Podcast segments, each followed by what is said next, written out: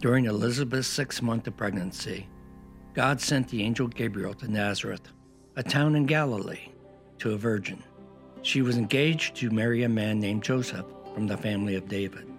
Her name was Mary. The angel came to her and said, Greetings, the Lord has blessed you and is with you. But Mary was very startled by what the angel said and wondered what this greeting might mean. The angel said to her, Don't be afraid, Mary. God has shown you his grace. Listen, you will become pregnant and give birth to a son, and you will name him Jesus. He will be great and will be called the Son of the Most High.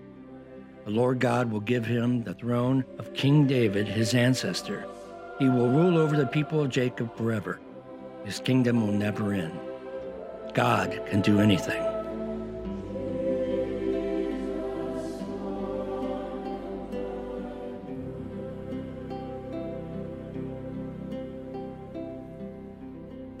Good morning. Good to see you today. Glad to be with you. My name is Josh, if you know me. And uh, welcome to all of you joining us online. Really glad you can be with us as well. And uh, glad for you today. Hey, this morning we are in our series uh, working through uh, the Christmas story from the perspective of Mary. And Mary's got a unique perspective, one no one else has ever had one no one else will ever have on Christmas. And uh, she's a unique woman, we'll see this morning, blessed among all women in history, and that we can learn a lot from. So we're going to be in Luke chapter 1. Uh, I think what we'll do here, I'm just going to read through our passage for this morning, and then I'm going to pray, and then we'll, we'll dive in and unpack it together. Sound good? So if you got your Bible, you can turn with me uh, to Luke chapter 1, and uh, I'm going to start in uh, verse 39 here this morning. and In verse 39 of Luke chapter 1, we read this In those days, uh, Mary arose and went with haste into the hill country to a town in Judah. In those days just means this is right after, to give you a little context, uh, right after the angel Gabriel had appeared to Mary and said, Mary, God is going to use you in incredible ways. He's going to fulfill some of the promises he made hundreds of years ago through Isaiah. He's going to fulfill those through you and through your womb and give you a son. So after this, in those days, Mary got up. She went with haste. She didn't, didn't waste any time and went into the hill country to a town in Judah. And she entered the house of Zechariah and greeted Elizabeth. Those are her relatives. We'll talk about them in a bit. And when Elizabeth heard the greeting of Mary, the baby leapt in her womb. Elizabeth was six months pregnant. And Elizabeth was filled with the Holy Spirit. And she exclaimed with a loud cry, Blessed are you among women, and blessed is the fruit of your womb. Because Mary now was pregnant as well. And then Elizabeth uh, cries out, And why is this granted to me that the mother of my Lord should come to me. For behold, when the sound of your greeting came to my ears, the baby in my womb leapt for joy. And blessed is she who believed that there would be a fulfillment of what was spoken to her from the Lord. And then Mary responds with a, with a song. And some of these titles that you see in your Bible, by the way, so this one, Mary's Song of Praise, the Magnificat, if you've got the ESV, that's not scripture. That's just an editor coming in and helping you know the different sections of scripture. But the Magnificat, the reason that's there is because in Latin, this next song that Mary sings uh, is the first word in Latin is Magnificat. So it's called that, which just means magnifies. You see it here in the text. Mary said, My soul magnifies the Lord, and my spirit rejoices in God my Savior. For he has looked on the humble estate of his servant, talking about herself. For behold, from, from now on, all generations will call me blessed. For he who is mighty has done great things for me, and holy is his name. And his mercy is for those who fear him from generation to generation. He's shown strength with his arm. He's scattered the proud in the thoughts of their heart. He's brought down the mighty from their thrones and he's exalted those of humble estate. He's filled the hungry with good things, and the rich he's sent away empty. He's helped his servant Israel in remembrance of his mercy as he spoke to our fathers, to Abraham, and to his offspring forever.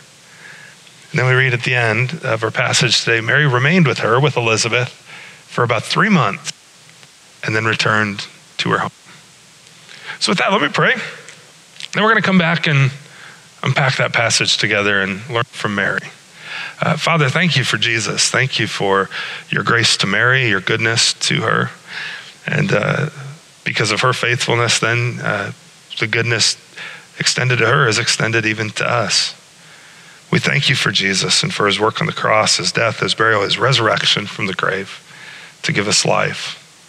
Holy Spirit, I pray today as we see Mary, as we see her praise you for the good things you've done for her, that you'd spark in us just a remembrance, um, whether life is really good right now or really hard right now or somewhere in the middle. Uh, you would remind us of the good things you've done for us, from the smallest things to the greatest things, and that it would spark in our hearts just a sense of praise toward you. Holy Spirit, teach me even as I teach, and uh, enlighten your word to me so that we can all learn today. Do your work in our hearts. In Jesus' name, amen. Well, yesterday in our house was football day, both kinds. The World Cup, like that's what the rest of the world calls football, right? We call it soccer.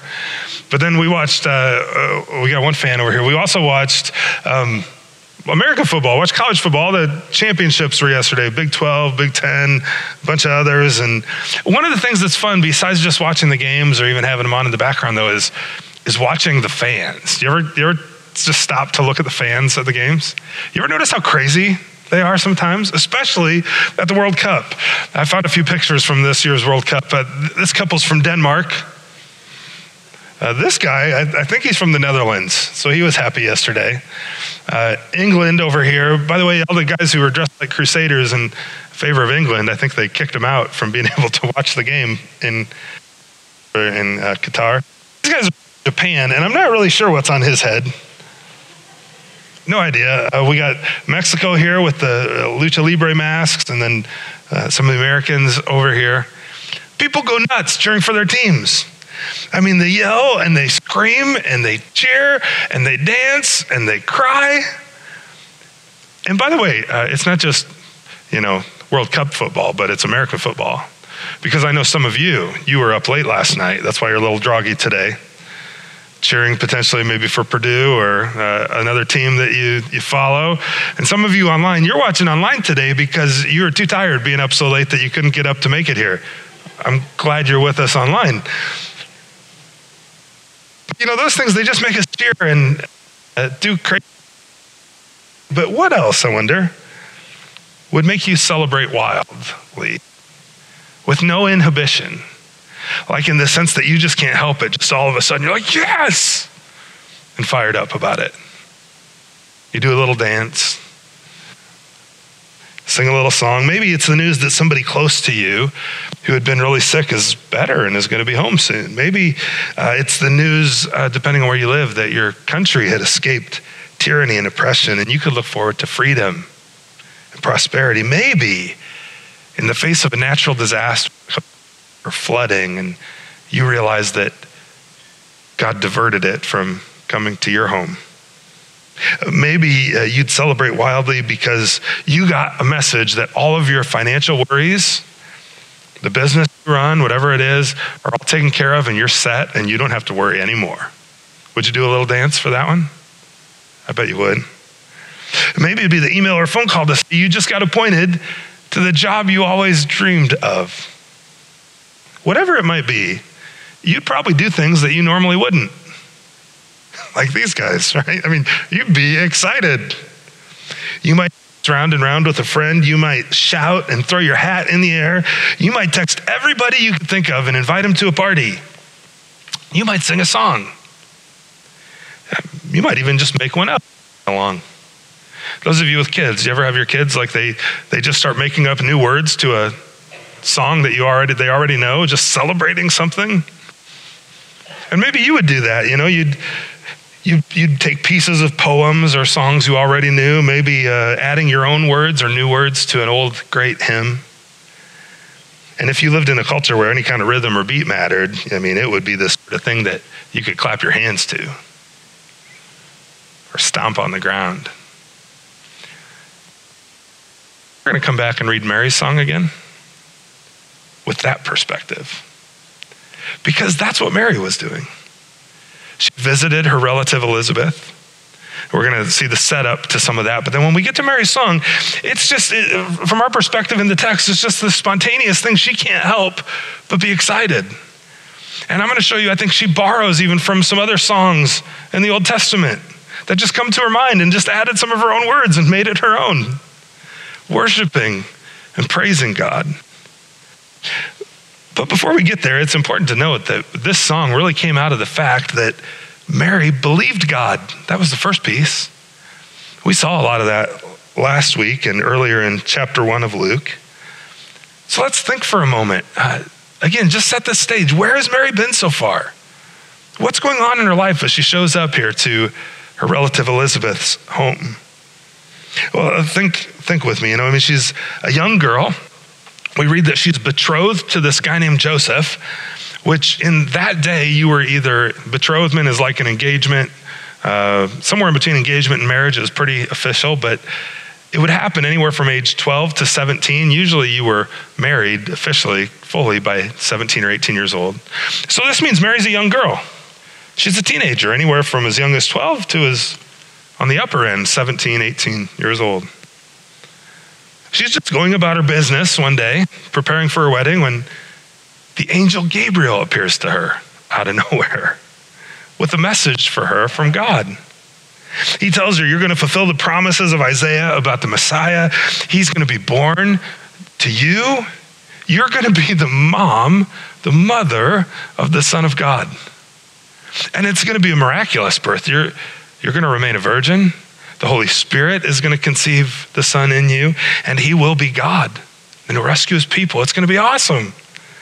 And by the way, your relative, Elizabeth, and just so you know, we're not told what relative she is. Is she Mary's cousin? Is she Mary's aunt? Either way, they're of the same family, they're blood relatives. Who had been barren for decades is now pregnant. She's six months along. So Mary, full of faith, takes God at his word she takes God as his word. I mean, uh, that's really the beginning of faith. It's believing what God says. Exactly what he said, as he said it, and just taking him at his word. Believing his promises to you, trusting them. That's the reason I know Mary did this is the verse preceding the passage we're in this morning. We ended with this last Sunday. Mary said, Behold, to Gabriel, after all of this, I'm the servant of the Lord. I give myself to serve him.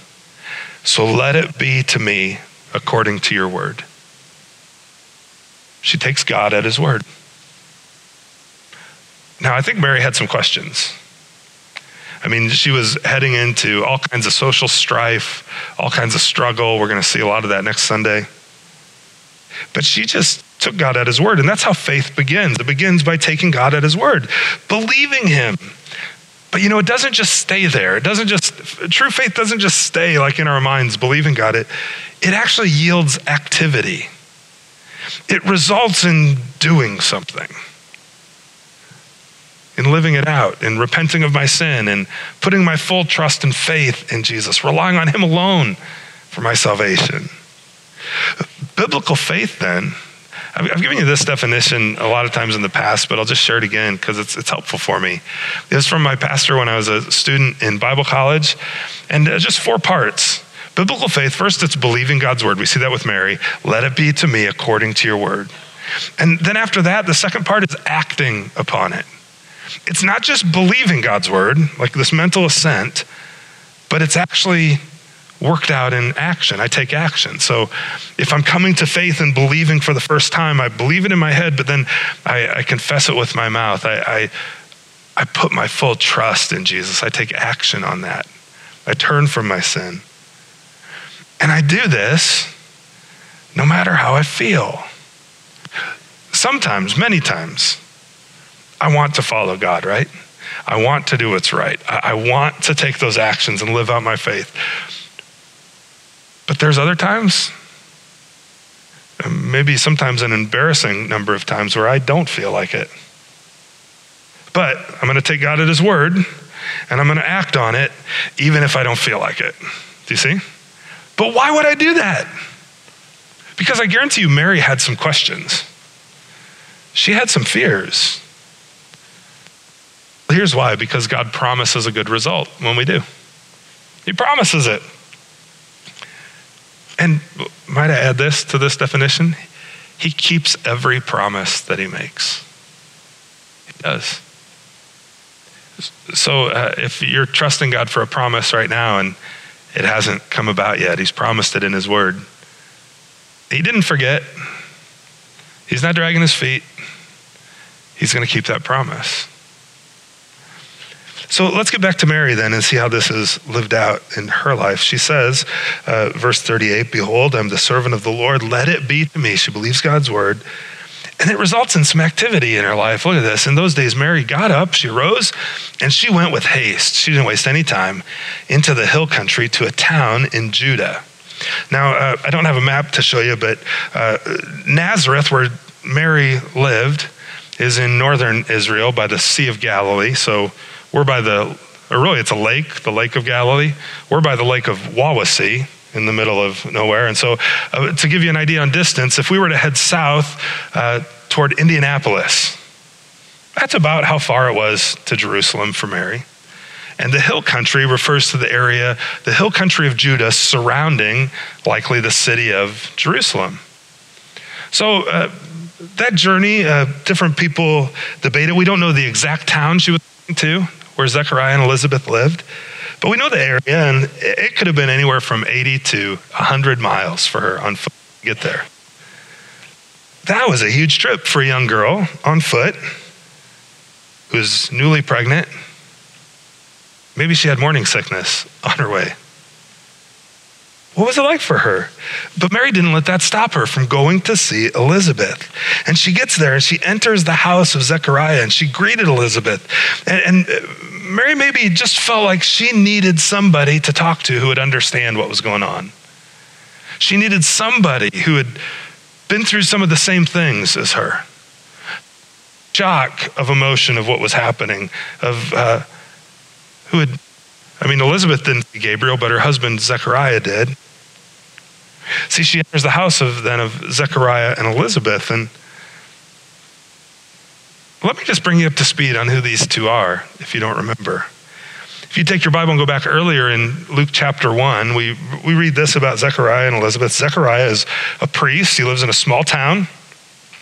So, in other words, uh, he serves at the synagogue in this town. He's basically a small town pastor. And he served in the same spot for decades.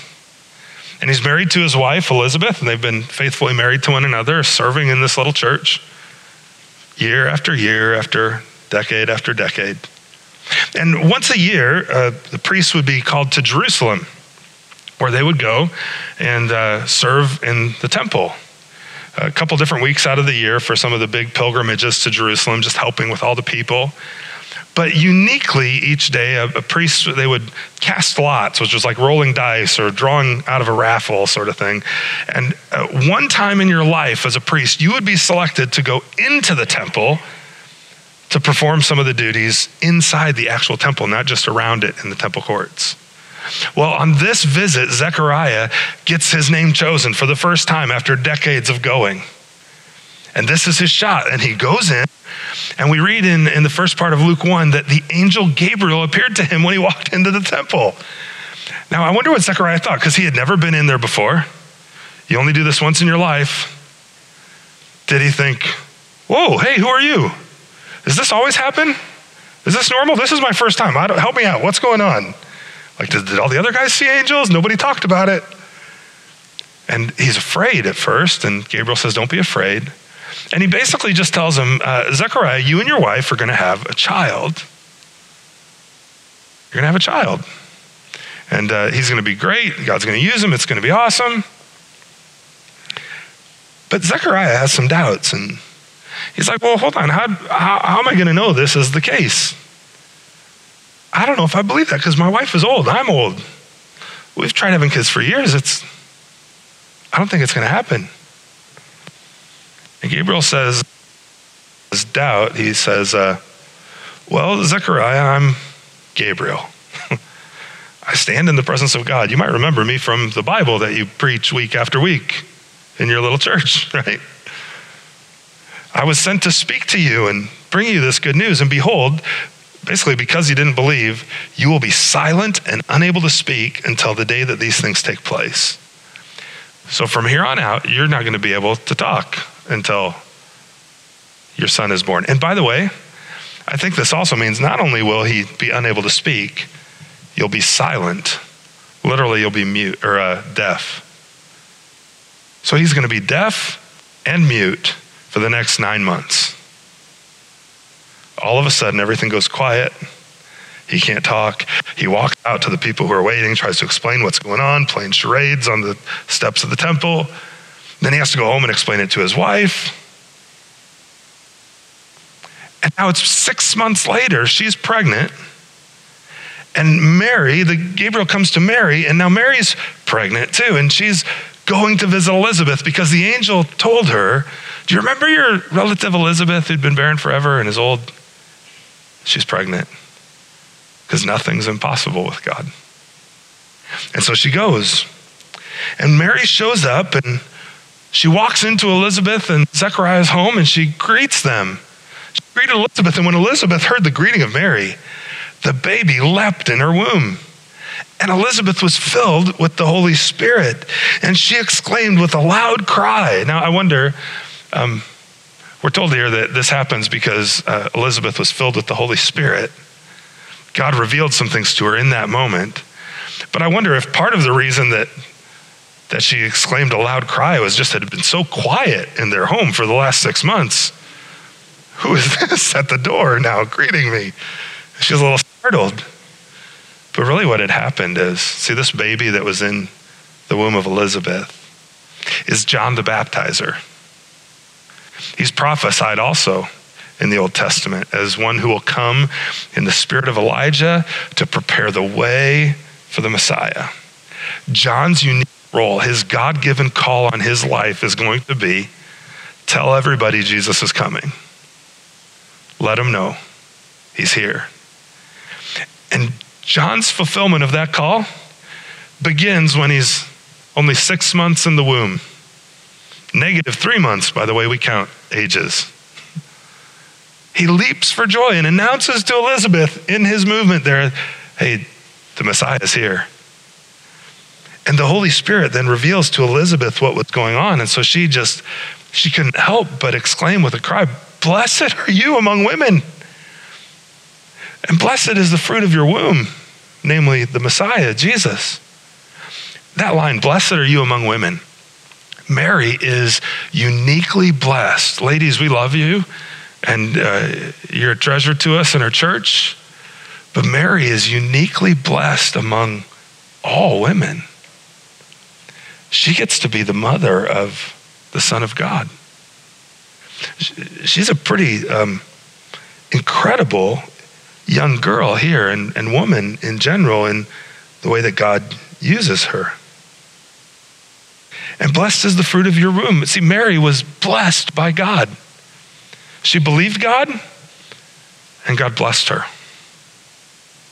I would tell you, having true faith, believing God, acting on His word, uh, no matter how you feel, because He promises a good result. It'll that good result is God's blessing in your life. It may not be a blessing necessarily by the world standards, but it'll be peace, it'll be joy, it'll be good, good, good, good things in the end. And Mary was blessed. See, Elizabeth uh, exclaimed with a loud cry, Blessed are you among women, Mary, blessed is the fruit of your womb, uniquely among anyone who's ever lived. So, why is that? Was there something better about Mary than all the other girls of that day and all the other women? The answer is no. It's because of God's sovereignty. Because God is sovereign. Here's, here's basically what sovereignty is it just refers to God's absolute right to be God and do all things according to his own good pleasure. Why did God choose Mary? Because he wanted to. Because he can do all things for his good pleasure. And uh, he's sovereign over things in that way. He allows good things in my life and causes good things in my life, and he allows really hard things in my life. And he promises, though, to take even those hard things and, in the end, not make those hard things good, but use them for good in me. And he promises the same to you, friend. Uh, it's in his sovereignty. So uh, she exclaimed with a loud cry, Blessed are you, Mary, among women, and blessed is the fruit of your womb. She goes on, she says, Why is it granted to me then that the mother of my Lord should come to me? The Holy Spirit revealed this to Elizabeth that Mary was carrying the Messiah. I think it's, it's worth stopping here for just a bit, depending on maybe some of our backgrounds. Uh, Elizabeth calls uh, Mary the mother of my Lord, and she calls Mary uniquely blessed among women, right? Uh, well, uh, in the Roman Catholic Church, uh, they've uh, venerated Mary, meaning made her a in some ways, you might even say tantamount, it appears theologically, of making her tantamount to the Savior, of, of mediating grace, of her sinlessness. And there's stereotypes and caricatures I'm not going to go into because they're not helpful and they cause a lot of misunderstandings. But Catholics revere Mary very highly, is really one thing I want to draw to your attention. And they're kind of bewildered that sometimes we just give a cold shoulder to such a warm woman from the Bible. But then we, I think, rightly see maybe Jesus' role and his deity threatened when certain things are ascribed to Mary that the Bible doesn't seem to ascribe to Mary. She was a normal girl. She was a sinner. She needed a Savior. She wasn't perfect. She had all the same struggles we do. But God, in His grace, chose her and used her. The Bible helps us that Jesus is the Savior, no one else. But Mary is blessed, and she's unique among women. And uh, we can celebrate God's work in her life because ultimately it affects our life 2,000 years later.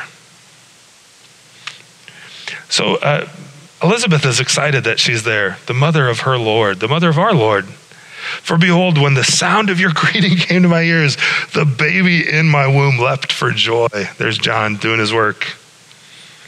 And blessed is she who believed that there would be a fulfillment of what the Lord had spoken to her, of what was spoken to her from the Lord. You know, why did Mary go see Elizabeth, do you think? I wonder if she just felt like she needed somebody to talk to, somebody who would understand what was going on in her life, somebody who held the same beliefs, somebody in her family, somebody who's experiencing something uniquely supernatural. Another woman who's older and has experience in life and now is even further along in her pregnancy. Maybe she can help me understand what to expect. They could compare notes maybe on what Gabriel said if Elizabeth was ever able to get anything out of Zechariah. Or maybe they couldn't compare notes since Zechariah really couldn't speak, and so Mary helped fill in some of the gaps for Elizabeth. Maybe Mary's description helped Zechariah finally communicate everything, but either way, as she rushed off, I think she just was looking for somebody who would understand. You know, the reality is that uh, all of us, she was, she was kind of living out one of our core values. We all need friends. Whatever it is you're going through, whatever it is in your life right now, there's people in this room, there's people who are in the first service, there's people in your life group, people who love the Lord like you do, who've either been through it or maybe you're, you've been through it and you can help them because they're going through it. And we need friends. God created us in His sovereignty lacking so that we would run to Him and so that we would befriend one another. And, and Mary's really living this out. She's going to someone who can empathize with her. Maybe not fix everything, but just hear her. Do you ever, do you have a friend like that? You ever had that experience where you just go to somebody and you, just pour your heart out and You realize they didn't fix anything as you look back, but they sure helped you through it, didn't they? Just because they knew. We see that in Mary. That takes faith and some courage to do that. And uh, her faith is also why she was blessed.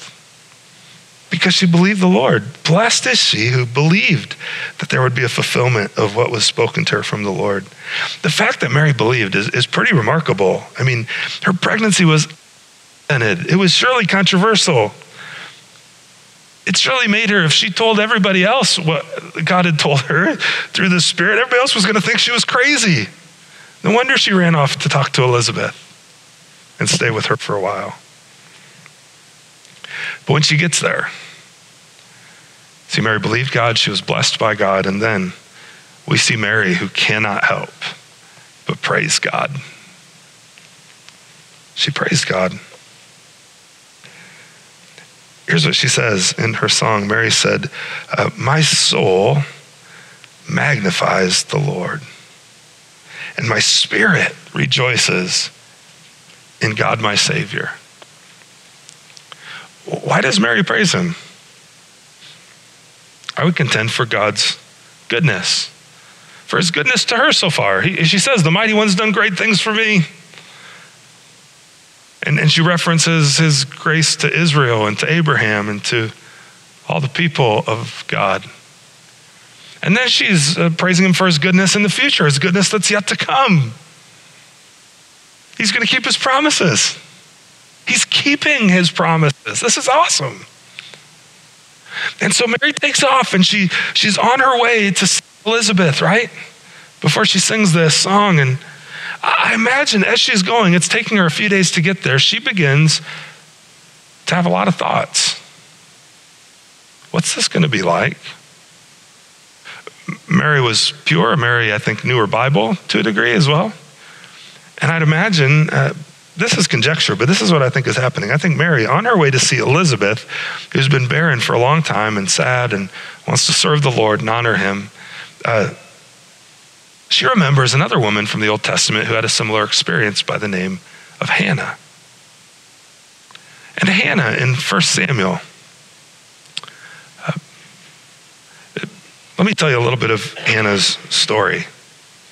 If you go read 1 Samuel, uh, you can read just in chapter 1, kind of the background of her story. Uh, Hannah was married to a guy named Elkanah and uh, had a, he had a second wife as well named uh, Peninnah, I think is how you say it. And Peninnah had a number of children. And so uh, each year he would bless her and her kids and give them a bunch of things. But to Hannah, he would actually give twice as much because he really loved her. Well, when they would go to work, Peninnah would, would taunt Hannah.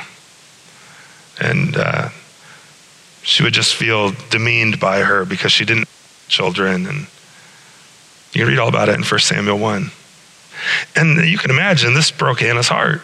She wanted nothing more than to have a child. But she didn't. So she begins praying to God. In, in one account, she's, she's praying and weeping before God and just pouring her heart out to Him in her distress.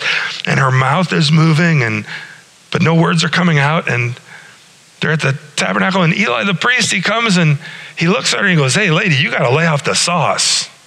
He thinks she's drunk. He does. He tells her, "You need to put the drink away." And like, uh, you just why don't you, why don't you get on with life? Why are you giving your life to that? And she goes, "No, you don't understand. I haven't been drinking. I haven't had strong drink, none of that. I'm just, I'm, I'm broken. I'm crying out to God, asking for help. And he realizes that and has compassion on her. And he says, okay, well, then let it be to you as you, may God grant your petition, you know? So Hannah goes home. They get home. She ends up conceiving a son. Only in her prayer, the thing I didn't tell you is she prayed and she told God, if, if you would give me a son, I'll lend him to you. He'll be yours. He'll be yours to serve you. And so she gets pregnant and then she follows up on that commitment to the Lord. They, they take the baby back after he's been weaned, and he's a young boy now, take him back to Eli, and he, he lives there now to serve the Lord. And at the end of that, Hannah begins praying. The little boy's name was Samuel. And uh, she begins praying and singing a song. I printed it for you in uh, your insert this morning. It's in, sorry for the really small type, but you can look it up in your Bible too. Uh, 1 Samuel chapter 2. Listen to the song that he sings. Hannah prayed and she said, My heart exalts in the Lord. My horns exalted in the Lord. My mouth derides my enemies because I rejoice in your salvation, God. There is none holy like the Lord. There is none besides you. There is no rock like our God. Talk no more so very proudly. Let not arrogance come from your mouth, for the Lord is a God of knowledge, and by him actions are weighed. The bows of the mighty are broken, but the feeble bind on strength. Do you see the opposite there? The, the ones who are strong are now broken, but the ones who are weak are now strong. Those who are full have hired themselves out for bread. They, they no longer have any food. But those who are hungry, now they're not hungry anymore. God's just reversing things. It's his kingdom, it's an upside down kingdom. The barren is born seven, but she who has many children is forlorn. The Lord kills and brings life. He brings down to Sheol and he raises up. He makes poor and makes rich. He brings low and exalts. And she just goes on talking about the goodness and greatness of God. Here's what I think I think Mary, on her way to see Elizabeth, who also had been barren for years and wanted a child so badly, and now was pregnant, the story of Hannah was surely in Mary's mind on this journey. And she knew this song. And so when she gets there and her, her faith is confirmed, and Elizabeth tells her, You're blessed, and she's like my son who just sings a random song to a tune that he's heard, just loving life. And she borrows from Hannah's song and makes it her song. Look at some of the parallels here. Look at Mary's song. Mary said, My soul magnifies the Lord. My spirit rejoices in God, my Savior. She's not giving us a dichotomy of like how we are, how we're made up, spirit, soul, body. She's just saying, My soul, my spirit, all of me magnifies God. Look at, look at what Hannah wrote in verse 1, what she's saying. My heart exalts in the Lord. I rejoice in your salvation. My spirit rejoices in God, my Savior. Mary needed a Savior. Well, why? Well, because he's, he's done great things. He's looked on the humble estate of his servant. For behold, from now on, all generations will call me blessed. Mary's not being proud here, like thinking of herself higher. She's just saying, God's blessed me, and this is incredible. And she's acknowledging the great gift he's given her. All generations will call me blessed. We're doing it today in a cornfield on the other side of the world 2,000 years later. He's looked on the humble estate. Again, another reason I think she had Hannah in mind. In chapter one of Hannah, it talks about Hannah's affliction. And the same word underlying that humble estate and affliction is translated here. It's the same idea. From her humble estate in a small town, middle of nowhere, God's blessed me. For he who is mighty has done great things for me. And holy is his name. Hannah in verse 2 said, There's none holy like the Lord, there is no rock like our God. And his mercy, his mercy is for those who fear him from generation to generation. Uh, that shows up in Psalm 103, verse 17. See, Mary's just collecting all these things that she knows from God's word, and especially Hannah's story, and she's just singing. And he has shown great strength with his arm, has scattered the proud in the thoughts of their heart. In, in verse 3 of what, uh, what Hannah had sung, she said, Don't talk proud anymore. God scattered the proud. No, He's a God of knowledge. By him, actions are weighed. He's, he's strong and mighty. For he's brought down the mighty from their thrones and exalted those of humble estate. Compare that to verse 4 of Hannah's song.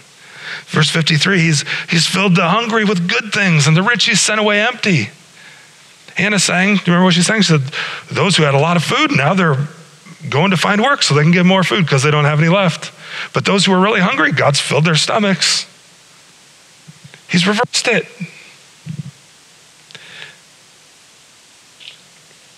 He's helped his servant Israel. Now she remembers God's goodness to all of his people, of his mercy. Is he, he, he spoke to our fathers, to Abraham, and to his offspring forever. Here she's remembering God's help to Israel as, and his promise to Abraham and recognizing in the future God's going to still keep that promise. And he's doing it through the child I get to bear. And so Mary then, after all of this, remained for about three months with Elizabeth and then returned home. Elizabeth was about six months pregnant when she got there. In the account in the next chapter, when Elizabeth gives birth, we have no record of Mary there, so it's likely Mary left before the birth. She hangs out, helps, they compare notes, compare stories, encourage one another, and then she goes home. Friends, Mary, this young girl, she believed God. He blessed her. And she couldn't help but praise him. Now, one thing that's curious, you think about those two stories of Hannah and Mary. Hannah praised God after coming out of years of affliction and hurt and suffering and pain. And God brought her out of it, and she praised God. Mary is right on the doorstep of a bunch of the same. In fact, next week, our message, as we get into it, we're going to look at some of that. It's the title of the message is All Aboard the Struggle Bus, because Mary's about to climb on. But in this good moment, she's praising God. And she's deciding now, even before that struggle comes, I'm going to serve him. I'm his servant. Let it be to me according to your word. So that way, then when the hard times come, she's already set her mind to serve him and to follow him. So I don't know where you're coming in today. Are you coming in at the end of a struggle and God's blessed you and it's good? Are you on the cusp of one that's coming? Storm brewing on the horizon? Or are you in it right now? Here's what I would say. I think from Hannah and Mary both, we just see that no matter what it is that's going on, we can praise God. We can believe his word. He blesses us and we can praise him because he has done great things for me. And by faith, we can praise him. We're going to sing here in a moment. The worship team is going to come up, and uh, they can come up now even, and we're going to sing uh, again the song we sang earlier that's basically right from this passage of scripture of Mary's song. He has done great things for me. And you can stand and sing with us, or you can just sit and think and maybe write out what are some of the good things. Start making your list. What are the good things He's done for you? Even if life is really hard right now, that doesn't negate that. I get it. But you can turn your eyes to Christ and praise Him for the good things. So I'm going to pray, and then we're going to sing. You can come forward anytime for, during that or after for prayer as well and uh, call it a morning. Let me pray.